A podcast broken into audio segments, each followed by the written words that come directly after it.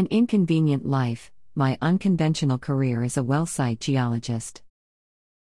As we came into our approach on the Deepwater Millennium, it felt like I'd never left home, we could still have been offshore from Western Australia for all I knew. Once you get back on the rig, it doesn't matter where in the world you are because it's still all the same faces, same rooms, and same routine, wherever in the world the well is being drilled. It's just a big floating office that picks up and moves around the world from one well to the next.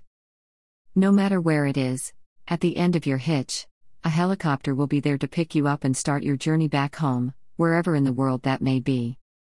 There really isn't any other job like working on an offshore oil rig.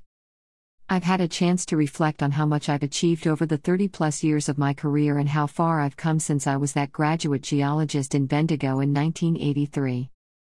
I have packed up and moved the family home 11 times in those 30 years, never regretting any of those moves, as we follow the work. Writing this book has made me realize I've worked too hard for too long to give up on the industry now, during a downturn.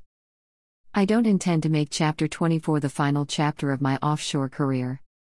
Being single with no relationship commitments and having independent adult children means my life is free to go in any direction I choose to take it, and, I'm, able to take advantage of career opportunities as they arise.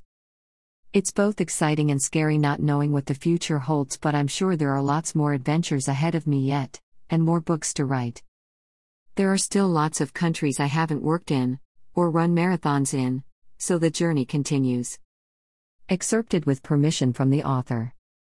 An Inconvenient Life My Unconventional Career as a Well Site Geologist. Create Space. July 2016, by Amanda Barlow.